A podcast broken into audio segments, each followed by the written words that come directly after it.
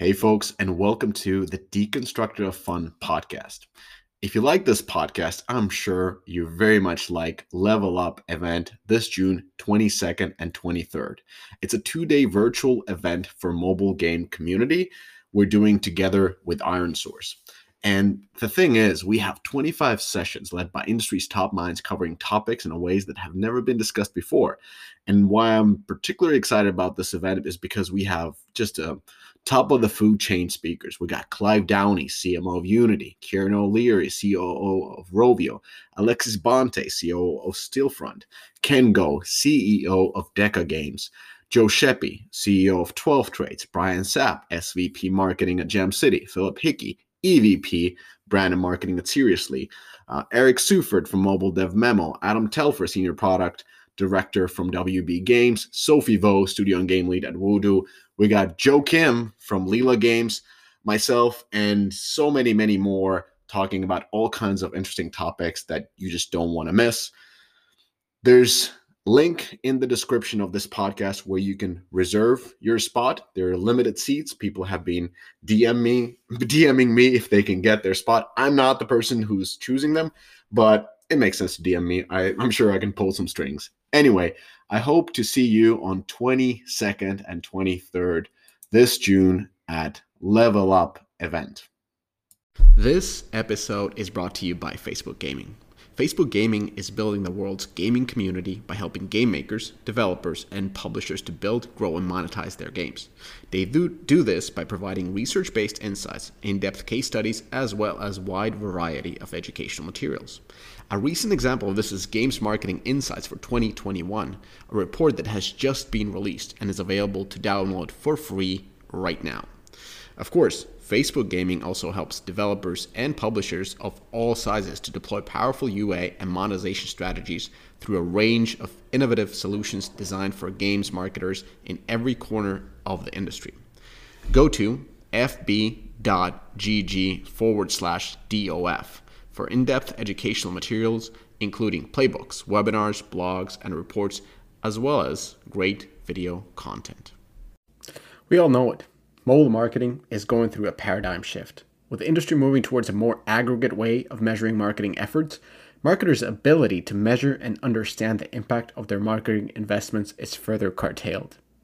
AppsFlyer, though, is not sitting on the sidelines. The company has set a goal to help their customers and the entire mobile ecosystem to successfully navigate the new era of mobile marketing.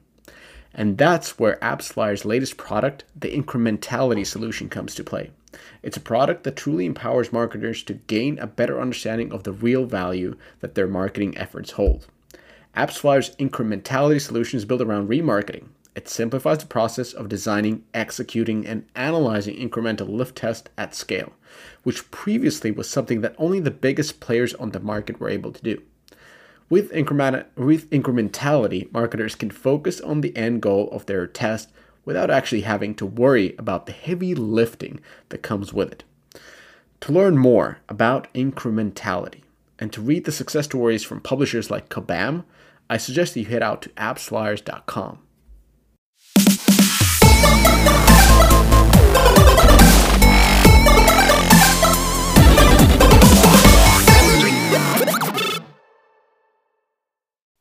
Hey, and welcome everybody to Twig 136. We got almost the whole crew here. We got Eric Seufert in the shadows. We got Adam Telfer. Congratulations on the uh, the promotion. And we got myself, Michail Katkov. Eric Kress is out today attending to family business. He'll be back next week, and probably good that he's out because we're going to talk about WWDC and we're going to talk about Valorant Mobile, and we're going to touch upon Dark Horse Comics starting a game division. How's everybody doing? Doing Good. Great. Uh, I'm going to apologize ahead of time for the background noise. No, just, just building a West Wing. continued construction at my house. Uh, not sure. Yeah, no, uh, the previous owners, uh, I don't think they ever decorated this house, so it looks and feels like it's in the 70s. So, like half my house is just textured paint everywhere. It's and so I actually have to like skim like mud like half my house just to get rid of all this crap on the walls. Uh, we had to do that too. We we bought a condo and it was it was built in like the 70s and hadn't been updated. and actually, that's actually a big undertaking. Like like stripping it. Like we had a popcorn ceiling. It took yeah. like three guys like like a week to get that down. And it's just popcorn ceiling, right? Like it's just a bunch of crap on the ceiling. Like, yeah, just junk. Uh, yeah. Anyway, the seventies, the worst, just the worst. Yeah. And probably neither of you can do anything with your hands, right?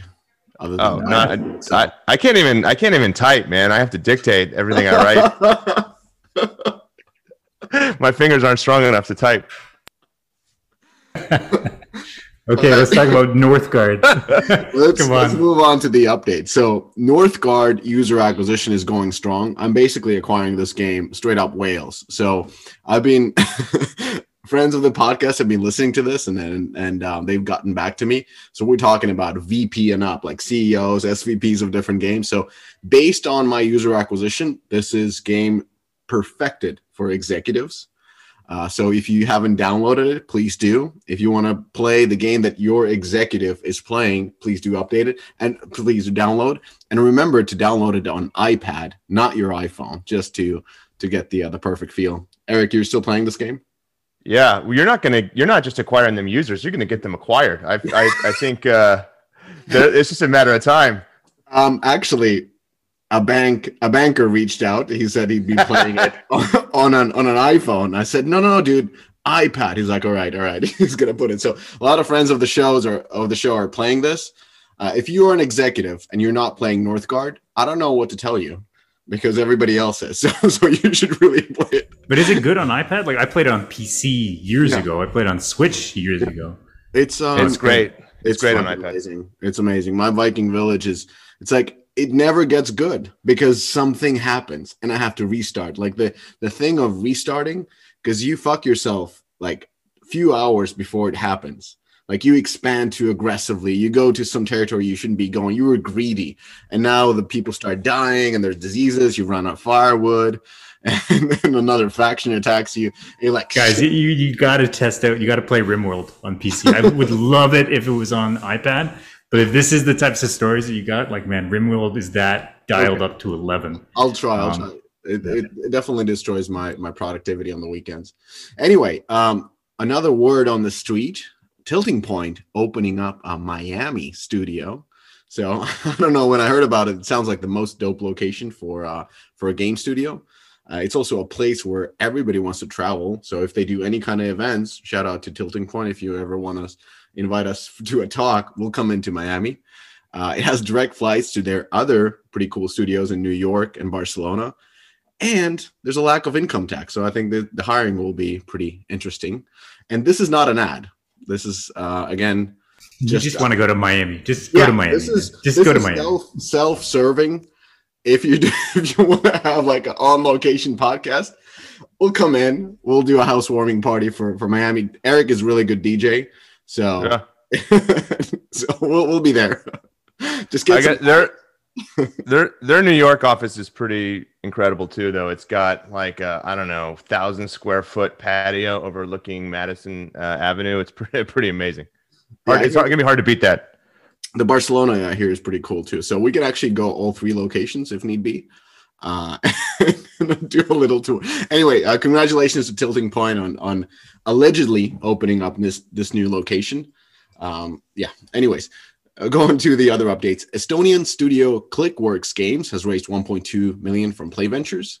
Uh, Eric Seufert, you are advisor for every company in Estonia. What do you know about this? Yeah. Uh, it's just a bunch of veterans um, doing mobile games. They they have, have you know the the founding team has a long history in game development. Um, Facebook games. They they did some VR stuff and and they built a, a mobile uh, uh, idle game that is just doing really really really well. Uh, really happy for them, and I'm really happy for Estonia. I think uh, it, it, it, you know any any kind of tech ecosystem that doesn't have um, kind of a strong gaming core is is missing out. I mean, gaming just makes so much sense from just like a, for, for countries to sort of invest into because you think about the, the economics of that you've got you know kind of small headcount and then worldwide uh, you know revenue stream right anyway i'm really happy for them um, uh, the game is doing great and i hope this kind of kickstarts a, a gaming revolution in estonia yeah estonia a small country i think 1.2 million or something like that 1.3 uh, yeah 1.3 see multiply and uh, south of Finland. It takes a ferry ride from here, like about two hours. That's actually the boat that Eric came to Finland with. That's right. Yeah, fresh off the, the boat. boat. directly to Digital Chocolate. That's how that's how Eric appeared to, in Finland. Yeah, back in the days. Uh, all right, uh, Mythical Games raises seventy-five million dollars for Blankos block party game and a playable NFT. According to the article in VentureBeat, Mythical is pioneering the idea of playable NFTs using NFT technology to uniquely identify game characters so players can truly own them. NFTs use blockchain the secure and transparent digital ledger to authenticate unique digital items. So this brings the total amount of raised for Mythical to $120 million. I don't know if this is only me, but I feel like NFT is the magic word when raising money these days. I still don't know anybody who gets NFTs. I haven't met that person, but it would be great to talk to that person. But I feel like everyone is afraid to admit that they don't get NFTs. So they just invest out of fear of missing out. I don't know if this is me, but I, have been actually asking about NFTs and people have been explaining. They're like, well, that doesn't make any sense. I'm like, yeah, I think I don't understand it in the end. I feel like we should bring actually Ethan Levy on the podcast just based on his Gamasutra article, right? Oh. Um, I feel like he actually gets it because he actually put in money to Top Shots. All right, Ethan, I, come on. Um, I, oh no, I, I, think you I think you get NFTs perfectly. I think you have a total understanding of NFTs. so it's the fear of missing out, and that's and uh, and of course, I mean, um, you know, Galaxy Interactive seems to be the VC fund that is that is most into crypto, blockchain, nft So they've been investing into that. But when I looked at the other investors, there was like a Vaynerchuk's uh, fund and so forth. So not very like gaming heavy. But anyways, uh, a lot of money. Hope they um, kill it. Uh, I, I, haven't played the game and I'm, I'm not sure what's going on, but at least they have all the resources to to reach success. Moving on to next update: Space Ape Games and Supercell collaborate for Boom Beach Frontlines. Now, b- before I give anything, and I just have to kind of probably raise this in every every podcast. There's like two me's when I do feedback on this. One is me as a game maker and a founder of a startup company, and I have utmost respect for everyone who's in the grind making games. And I think it's, I know how hard it is. The second part is this deconstructor of fun podcast slash blog, and then we do objective criticism. Anyways, just wanted to give this caveat. So they have an interesting approach to testing this enclosed alpha through invite only. So about 15,000 players have been inviting, they're playing it. They did this whole launch video, which is very like Supercelly in terms of the community video. Uh, the game looks to me, I watched the videos. I haven't played this myself. It looks very much like Brawl Stars meets Boom Beach. There's bases. The controls seem to be exactly the same as in Brawl Stars. You choose your character, and and there's there was this um shit. There, has been a, a cool game like that. I forgot totally what it was called, but very similar to that. Anyway, that didn't make any sense. Uh, and and um so yes, this, this is Supercell's tier two IP, and it seems to be the only game they have actually discontinued since launching globally. So I don't think Boom Beach is getting any new updates and hasn't been getting in in a, in a year or two. And for for Space Ape, this kind of makes sense because they've always mimicked really well what Supercell does, and now they're actually working with a Supercell IP. There's a, of course a question what the players think because those who loved Boom Beach from Supercell will be now playing Boom Beach from Space Ape. Uh, I don't even know if players really care what company, what publisher has has uh, has released the game, uh, and and how that is presented to them. But you know, um, anyways. So my personal opinion about this game, uh, I think my only issue with with with uh, with Space Ape is that they've kind of seemed to be all over the place when it comes to the games they're making they've been trying to launch all kinds of different games. In the beginning, they were very strategy focused, very much build and battle, and we're improving on that. There's the Rise of Kingdoms. Before that, there was the the the, uh, uh, the Ninja game, and since then they've been trying like a lot, a lot of different genres, and and kind of having a hard time succeeding with those different genres. And you know, all their games in development sound great. They look great but I, I kind of fear that they don't have this genre mastery by focusing on a specific type of a game and really improving into that.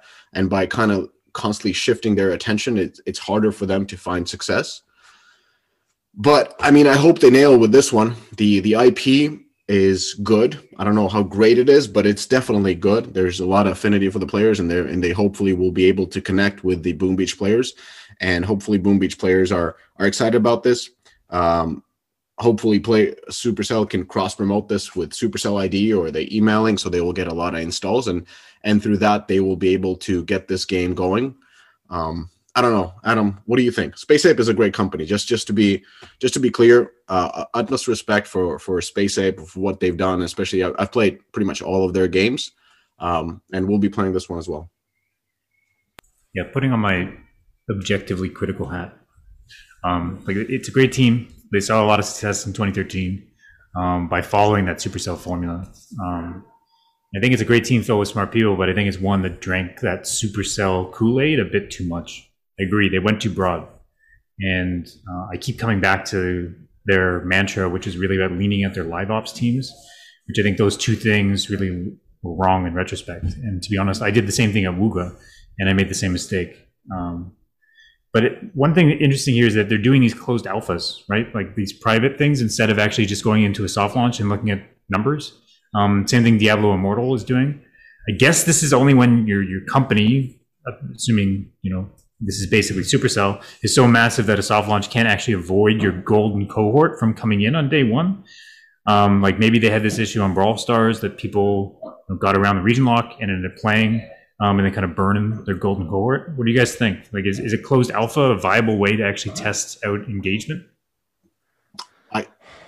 I think like I'll before I gives a smart opinion, I'll give a stupid one. I, I think it makes sense for this type of a PvP heavy game to really see what the uh, super engaged community thinks of it because it gives them more time to adjust, especially as, as they're using one of Supercell's IPs. They want to be tip top before even going to soft launch. So I think this kind of gives them time to to simmer a little bit on it, get get feedback from from the most devoted players improve for next six to eight months and only then release and soft launch to kind of like you know the first first ones who are interested in yeah I, I agree. I mean i think it's like for these types of, of games and you know with the sort of approach that supercell can afford to take it doesn't really matter.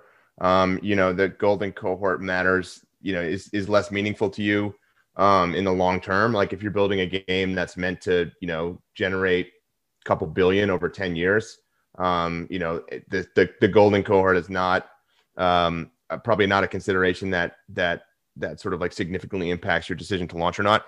Um, but I, I mean, just just to your point, like that's something that Supercell can afford to do, and that's like I feel like when they go and and do the presentations about like yeah we have the small teams and we take our time and we kill games and we you know have champagne you know parties when we kill games it's like yeah you can afford to do that because you're supercell you couldn't afford to do that when you know when you killed um what was that facebook game right like that they made oh, the, Gunshine. Uh, Gunshine, or they, you know, they shut down a whole studio right at one point. So it's like when you're Supercell and you've got Clash of Clans and you've got this IP that's just generating billions in the background, or I mean, not in the background, but that's a core focus of the company. But like, eh, you, you can afford to do that kind of thing. Like that approach is not going to work for everybody, and I don't know that you can take that approach and apply it to Space Ape or or to, to anyone. I think you know a lot of people built studios modeled on the sort of supercell approach and found that it's just not viable as a startup that's kind of scrambling to to to latch onto something that has to work. Otherwise, the company dies.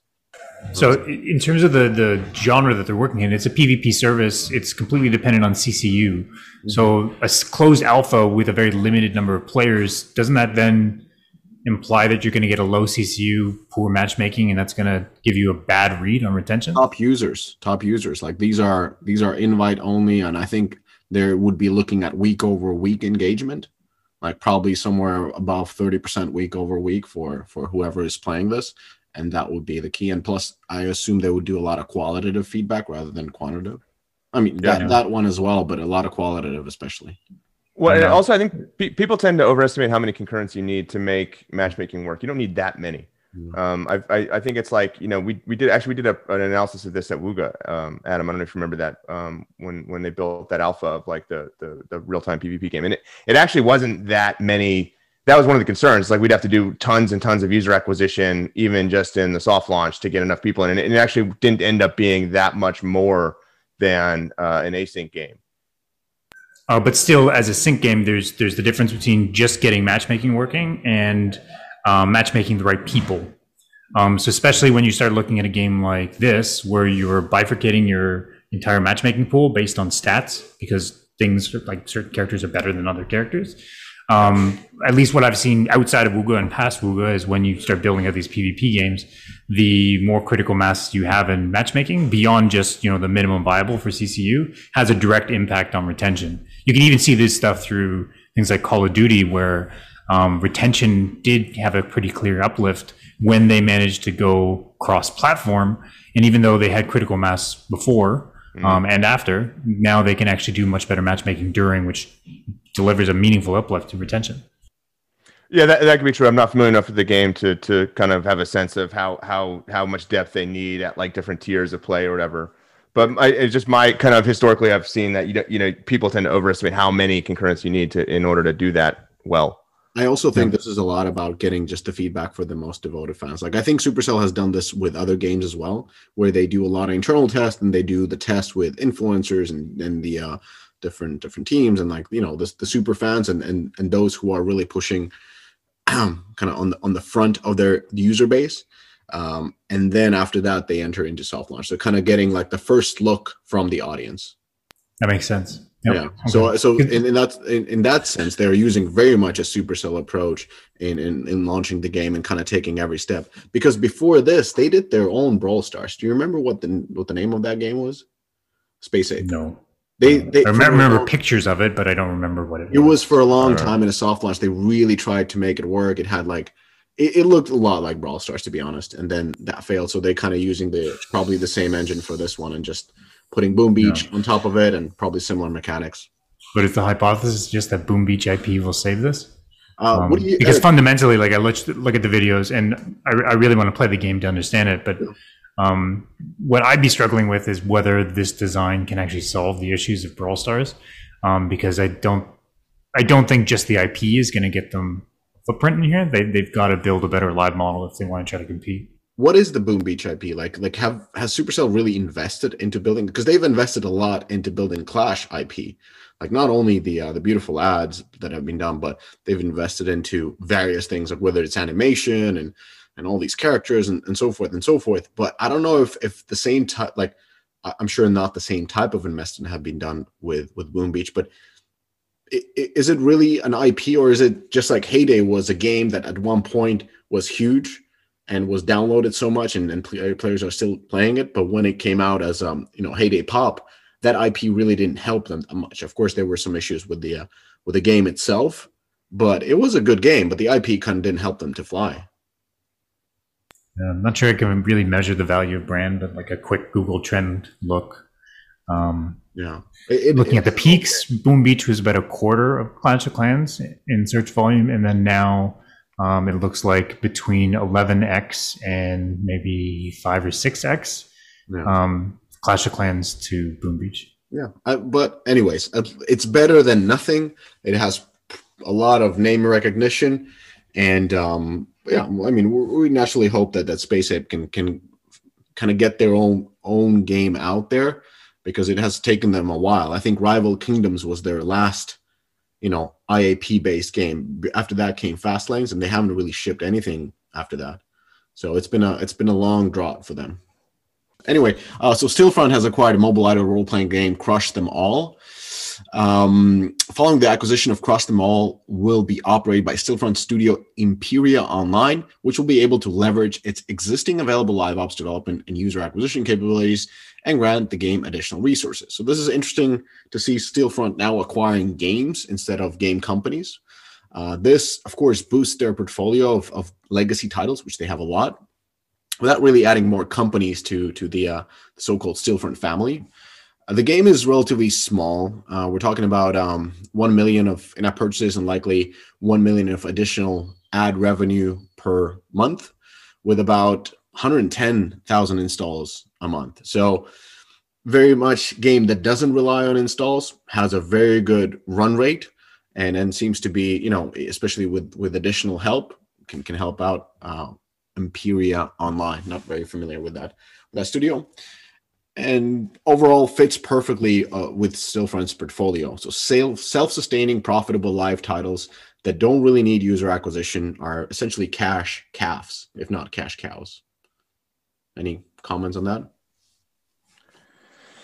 Just, I mean, it's impressive the pace at which they do M and A. Yeah, it's like uh, it's pretty, it's pretty frenetic. Um, but it's it's it's good. I mean, I feel like you know you go after just it's it, it's nice for like small studios to be able to sell a game too. Like, I mean, a lot of small, like especially a lot of gaming studios. I mean, they just they very much are invested in wanting to be independent, right? And so the ability to just sell an asset like a game, um, and then use that to sort of like reinvest into kind of pursuing the dream of like building a big hit game and you know becoming the next Supercell or whatever. It's it's really great that there's that outcome available. Uh, I believe Huuuge did the same thing with Traffic Puzzle just recently. Yeah, that's right. Yeah. week, week or two weeks ago. Before that, they were publishing Traffic Puzzle. And shout out to Traffic Puzzle. That was that, was a, a fun game, like out of puzzle games. Anyway, they were publishing it, and at some point, it kind of started to, to decline. And all I can assume is it's the normal publishing type of issues where the, there's a misalignment between a publisher and the game studio. And super happy for them to see that they were able to to solve those issues by simply buying the game and not the company. So um, yeah, shout out to to Huuuge as well. And as we're talking about publishing, let's talk about Dark Horse Comics starting a game division. So Dark Horse Dark Horse Comics, 35 year old, founded in 1986, best known uh, as the publisher for Hellboy, also series like Umbrella Academy, Sin City, uh, some other ones, not not maybe the biggest IPs, but, but pretty big ones. The company plans to create its own game based on less established franchises and original properties while partnering with external studios to bring its biggest brands to games. Dark Horse Games will be led by general manager Johnny Lee, who previously held business development leadership positions at Docomo Digital and Improbable. So my take, it's following pretty much as the uh, the previous companies we've been talking about here, Bad Robot, Netflix, and, and now Dark Horse. Of course, Marvel and Disney has shown a lot of success with this, but even they are struggling a bit nowadays because there are just so many titles that they've licensed that they it's it's kind of hard to to bring in new ones as the old ones are still playing. Overall, Dark Horse's approach seems to be very low risk and smart for their size. So they talk to AAA studios, basically figure out what games they're working on, give them an IP that can be bundled with existing game they're working on, working on, and um, yeah, they're not big enough to consider making their own games like Bad Robot. So licensing is that sort of a low risk, keeps their focus as a company on building up the value of their IP. And typically, typically when we're talking about publishing, there's these four different approaches. Whether it's licensing, you know, giving an IP, taking a cut, maybe minimal guarantee, publishing where you start building your central publishing you acquire different studios or you get their games to be published. There's the co-development where you share parts of the work and parts of the cost and then you earn part of the profit. And of course the most expensive the most riskiest and the most uh, well winner takes it all is is of course internal development where you get all the cheese or you pay for all the cheese. And um yeah any any feedback on on on the uh, dark horse entering the race um, I don't know. Their IPs aren't big enough for them really to consider any other path besides licensing. So I think this is the right call overall. Um, but yeah, Hellboy, Sin City, um, neither of those IPs are say large enough really to start considering yeah. investment in games. So license it, you know, add it to Fortnite, add it to all these other games. I remember, Great. I remember uh, networks. Um, what's what's what was the card in the game? Legend, uh, legendary. legendary. Legendary had a Hellboy event. I remember that one. Yeah. Don't know how. Yeah. It, What's that? Don't know how it did. Uh, it was it was like at the tipping point where they were at the at the peak. I remember that they changed the icon to Hellboy, and and um, that was just before they started to really decline with that game. Yeah, I don't remember how that did. I mean, that like that was more of just an IP like overlay. So it wasn't like a full on kind of license, right? It was just bringing the characters into the game. No. Yeah. Well, good luck to to um to Dark Horse, and and hopefully they're able to find interesting developers to to work on their title. But what I'm really curious about is Valorant coming to mobile. I'm just curious now about Battlefield 2042, which literally just dropped a trailer just now. Um, but let's move on to Valorant. So um, we covered this actually briefly last week. Um, the news that Valorant is coming to mobile phones. Um, the small piece that I wanted to call out is the strategy that this will be a mobile centric experience, so its own product. Uh, I think that's still speculation, but that's what is covered. Um, it seems like a lot of games are following the PUBG or Call of Duty formula, not the Fortnite formula. So mobile centric design being something like, say, Rocket League, where it's a 2D, completely different version, a mobile port with small changes. So that's much more like League of Legends, Call of Duty Mobile, PUBG Mobile, Apex Legends, Valorant, Battlefield, and Diablo, and then full cross-platform. So that's Fortnite, Minecraft, uh, and really the the in the case of Valorant, it looks like the mobile version is being seen as a completely owned separate service. So looking at the Fortnite numbers, mobile only accounted for 7.3% of total revenue. And I'm going to kind of adjust this because they weren't really on Android. So you could bump this to say something closer to 10%, um, considering if they actually executed on being on Android on the Google Play Store. It's also unclear of any, say, less trackable benefits of being cross platform. Um, say, does the retention of your PC console first players actually increase, giving a lift to overall LTV on those platforms? Um, that's still unclear based on the Fortnite numbers. You can see on um, how their revenue breaks down, but um, you don't really see if there was a meaningful, say, uh, um, retention uplift. So when we look at these kind of do, two different options for a PvP shooter business like Valorant, like would you take a 10% incremental gain to your PC console business? or would you scale a completely different service? So Call of Duty Mobile making 460 million net in the last 12 months um, versus a 10% increase to your business. So I think there's kind of six considerations when you're trying to decide these things. First is demographics. Likely that a younger demographic is more likely to engage on mobile and be okay with, say, worse controls. So Valorant is probably closer to Call of Duty than to Fortnite um, so a pure cross-platform Valorant might not execute as well as Fortnite did. Might and even from the retention numbers we knew from Fortnite, those retention numbers were far worse on mobile and probably would be worse for Valorant. Uh, core gameplay controls. Fortnite is third person, so probably could get away with the mobile centric controls. Valorant is, of course, a first person tactical shooter with far more difficult to play than Fortnite. Um, tech like likely the reason why League didn't even consider cross-platform, just the cost of updating your technology to be able to work on mobile is daunting. Uh, live operations, the idea of trying to keep a mobile version in complete sync with your PC console version, just so that you wouldn't slow down your update kit and simply to keep your mobile version in, in sync. Matchmaking, the impact of matchmaking on your retention, um, as we mentioned before. And I think most importantly, can you actually scale a mobile service? or to translate, are you called TiMi or Lightspeed and Quantum? because not a lot of these devs, like when you look at these paths, can actually scale up. Like for, for Riot, you have to be not using, say, Call of Duty Mobile as the comp here, but actually closer to Wild Rift's performance or Auto Chess on mobile's performance. Because you just have to kind of understand the limitations of your company to be able to scale up a mobile centric centric live service. They obviously have a lot to learn. So putting this together, what would you do if you were Valorant? Would you do cross-platform for mobile, or would you do this mobile separate service, or just focus your time, money, and talent on growing growing the PC business? I think that's kind of the fundamental question. I think they, I personally think they made they made the right call here. Um, but I think the expectations for what a Valorant-based mobile game can do uh, will be less than Call of Duty and PUBG. Yeah. What do you guys think? I, I was. I mean, I, I, it's well documented. I've been I've been um, bullish about Riot releasing Valorant, so I think this would do pretty well. Just given how the shooter market has been evolving on mobile. What's interesting about this game is there's really no direct shoot the direct competitors for this type of a hero shooter. So it is different than PUBG. It is very different than than upcoming battlefields. It's it's very different than well, it's kind of like same that Apex, uh, a little bit different, but but there are some hero hero elements here as well.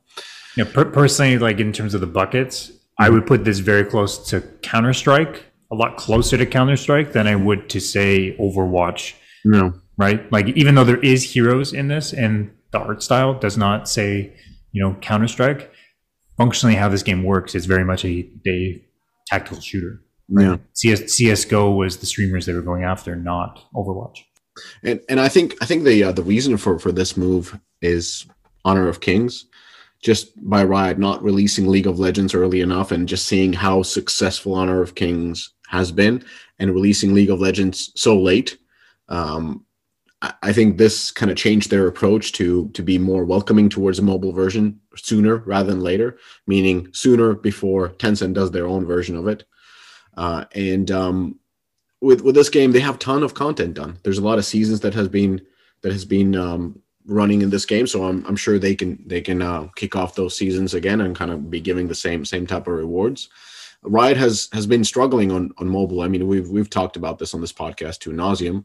Uh, I was just looking at League of Legends, and they've actually improved. Season two did pretty well, over 10 million in, in revenues in in April when season two kicked off on on League of Legends, and it has declined, of course, from that season, but still making you know about seven to eight according to Sensor Tower. So it could be even even to closer to 10 million a month so pretty nice business, and um, I think that is further encouraging encouraging Riot to release the the mobile version of Valorant.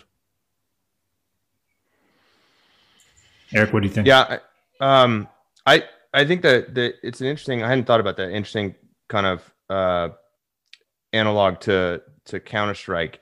But does that work on mobile? Can you get like a like a hyper competitive kind of like real time shooter uh, team based game working on mobile? And, and if not, why is now the time? Or if, eh, sorry, if so, why why is now the time? And why is why is uh, why is Riot the one to do it? Because it feels like there would be other, but you know, if you wanted to take CS Go to mobile, it feels like there are companies that could do that with you know kind of proven expertise on mobile and or shooters. Right? Is Riot that company to do it to mobile? I think they have enough expertise to to do it. Uh, I will I assume the game. No, I, I actually know that the game is done in Unreal, so it's not you know mm-hmm. so far fetched to to move from that to to launching it on on mobile. I don't know. Uh, the, the shooter market has been has been really booming. Like all kinds of competitive shooters have been doing pretty well. Not pretty well. Like some of them have been doing just fantastic. And of course, looking at at what devices people have, I think everybody who ever has played, who currently is playing any of the Riot games, has a cell phone. So I think that that brings their total addressable audience pretty big. And um, I don't know. I, I think it's a, just a smart move. Like Adam was asking, does it make sense or should they invest somewhere else? I think Riot has so much uh, resources that they can invest into all, and and I yeah. think this, this is like a low risk, medium reward type of investment from them. Yeah, I, agree. I mean, Riot just it's like they're they're so big and they have so much money they could do it. They could just take take shots that yeah. shots on goal that you know pretty low risk for them as a company. Exactly, and hire whatever team needed. You know, yeah. To like it would be so easy to hire a team to make mobile version of Valorant. Yeah. Uh, should we should we talk about Apple WWDC? Yeah, let's talk WWDC. So, uh, you know, it's a big event. There's a lot of announcements. Um, wouldn't be wouldn't be feasible to talk through all of them here. Um, what I wanted to focus on uh, were the ones that were the most relevant for developers, right? And there are a couple of things that I thought were interesting, and I'll kind of start there. Um, one, the, the first was that uh, Apple announced that you'll be able to build and deploy apps on iPad with Swift Playgrounds. I, I mean, you know, that's not uh, probably anything that that uh, that got you know mobile games developers excited you know, they're not going to build games that way. But i just think that's really interesting. Um, it's not the full xcode suite but it's enough to kind of you know exist as a as a means for kids to get excited about app development or or maybe have uh, you know like a like a, a, high school class uh, learn how to build their first uh, game or app. So i just think I, th- I think just generally that's a really cool thing. Um, that Apple's done for like the development ecosystem and to encourage people to learn how to build apps.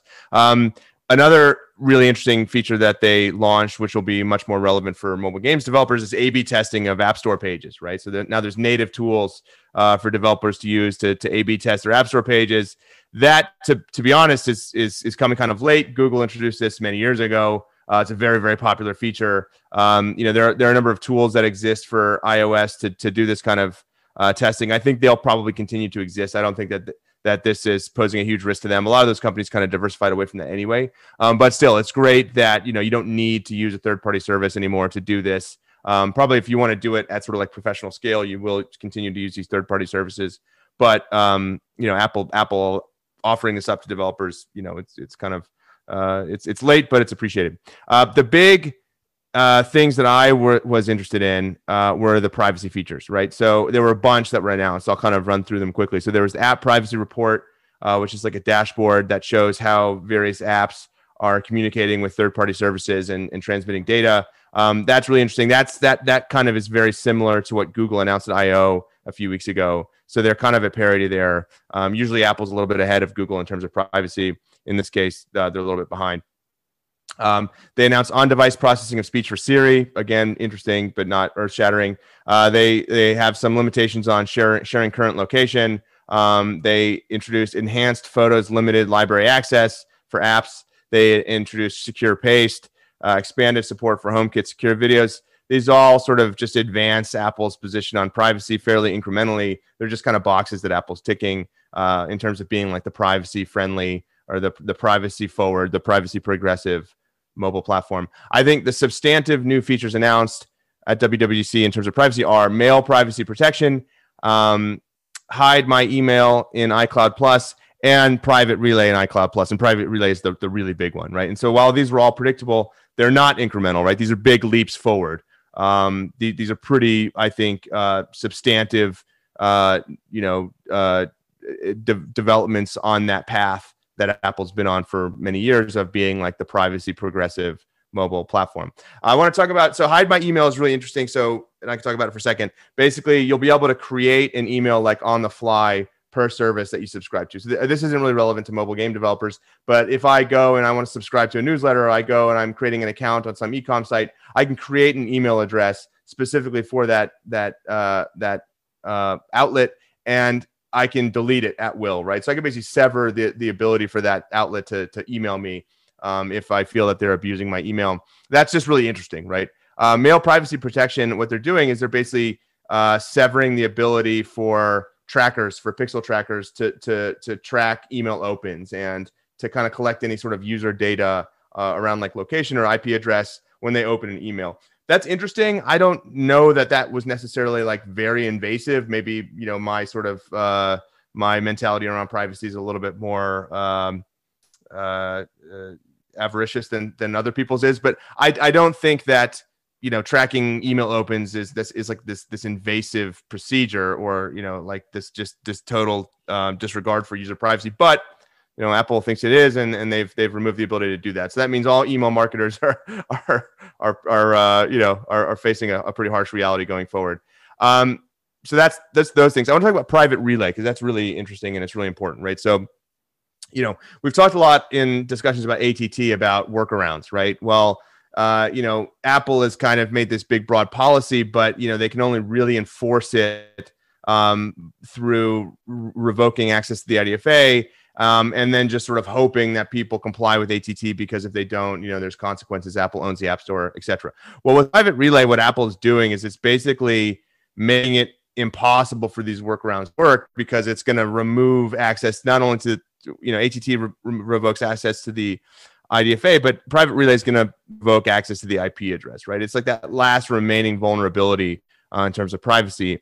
Um, and, and, and it's also essentially creating like a private network. So private relay is what it, what it is, is it's an iCloud plus feature that basically passes all your Safari traffic and some app traffic, and I'll talk about that in a second, through uh, this sort of like two hop relay that obfuscates your IP and makes it impossible for anyone to know what you've browsed, right? So it essentially puts a big firewall around your, your device um, and it and it obfuscates all the sort of traffic uh, out on Safari.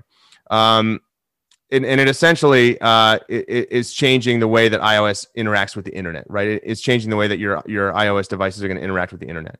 Uh, so Apple is going to segment iOS devices from the internet as placing a two relay system between the user on their iOS de- device and the website they want to access. Now, this only minimally applies to apps right now, right? So private relay is sort of on by default with iCloud Plus subscribers, so it's a it's a premium feature. It doesn't apply to everyone, um, and, it, and it, it, basically creates you know essentially a VPN, but a two relay VPN uh, for your Safari traffic, right? but um, it still applies to devs, to app devs. And I think app devs need to be cognizant of this for two reasons. One is my sense is at some point it's going to apply to apps, right? It's only a matter of time. The second is that it, it does actually apply to apps only for unencrypted traffic. So if you're running HTTP traffic through your app, um, then then this this probably applies. There's there's some questions around whether this applies to WebKit views in your apps um, because those are loaded with Safari. I'm not quite sure if that is true yet, and there's a lot of uncertainty around this. But it, it, it still applies to app devs because this is going to break a lot of web functionality, right? And I think what Apple is doing here is they're saying, look, you know, all these things that need all these these web features that need your IP address, well, that's not really going to work anymore because your IP address is going to look like a generic Apple IP address, and you're going to be lumped into a really big group of users, right? A really big kind of generic uh, group of users based on our IP address obfuscation. So if you need all those features that utilize the IP address on your website, and a lot of things like session management, you know, rely on IP addresses. There's a, there's a lot of different web, um, you know, web web uh, mechanics that rely on IP address. Well, then you need to create an app, and you need to push all that content into the app store, and you need to to manage an app that way because you know your app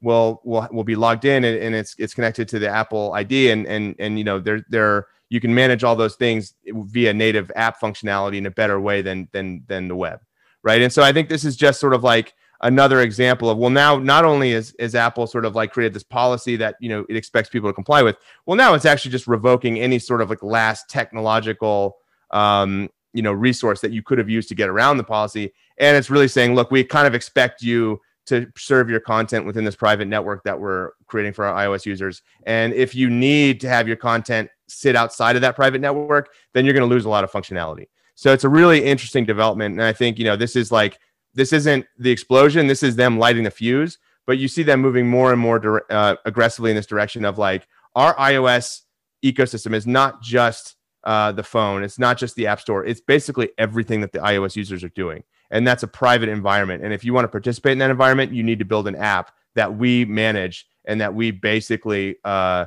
you know, dictate the terms of usage for. So I, that was really interesting to me and that was kind of the big new announcement at WWDC, in my opinion. Wow. Yeah. So th- actually, Apple trying to use their leverage of their platform to say everyone has to be building apps. Um, there's no more of this like go to WebKit view and being able to track everything that you couldn't on the App Store. Now Apple forces everyone within their ecosystem. I think that's the goal. Yeah. Wow. Yeah, uh, my takeaways were more on the uh, the A/B testing side, of course, because that's the uh, that's the primary service I use on on the product side. So it's good that they're adding it, uh, but I'm kind of comparing it to the existing services. So with the Apple's A/B testing, it's very dependent on manual reviews, app updates, and a very limited number of elements you can use. I think it's limited to you know to visuals and only three different variants this makes Apple's native testing ideal for minor tweaks and kind of show you how what what you can do with with small imp, small improvements to App Store optimization. But I think it's ineffective for a more comprehensive test, especially when you're experimenting with, you know, different art styles, new features, like comparing different art styles, comparing different themes. It doesn't really work for that and other services like I know Eric and I use Geeklab that allows you to segment users and select which audiences you want to test with, resulting in better replayability, repeatability. So I think as, as Eric said, I think it's it's safe for others companies that are doing this, but I think it's really good that Apple has added it because it gives dev, devs who haven't done this before kind of like insight of what they could do with even a small amount of App Store optimization. Yeah, exactly. It's like an intro, right? It's it's yeah. Know, a basic tool to do this. Yeah, yeah. Tutorial to App Store optimization. Yeah, tutorial. I feel like we need to go back in time and grab like an audio clip from a previous podcast because there's there's no way I can throw Apple under the bus. I'm pretty sure I would get fired. But Eric has like multiple repeated sections of the same message, which is Apple hates partners. So I think we should just cut and paste one of those audio messages to the end of here, um, just so that at least Eric's got his take. Maybe good that he's not on this particular podcast. Yeah, yeah, yeah. So I'm sure he'd be Apple. livid listening to what Eric just said. Like, I don't understand what's going on, but Apple, yada yada yada. Yeah. So we, yeah. we, uh, I think this, I think there's uh, plenty, plenty good things here, and um, Apple just, you know, having a strong control of their ecosystem. Yeah. Well, that's Apple. That's Apple. That's Apple. it's like it's like it's like when uh, after 9-11, you know, people would be like, "Love it or leave it, baby." Like that's Apple. You know, it, you're free to work on Android exclusively. Yeah. All right. On that note, this is the end of the podcast. Thanks for hanging through, and I'll see everybody next week and, and after a week from there on Level Up 2021. Bye, everybody. Cheers.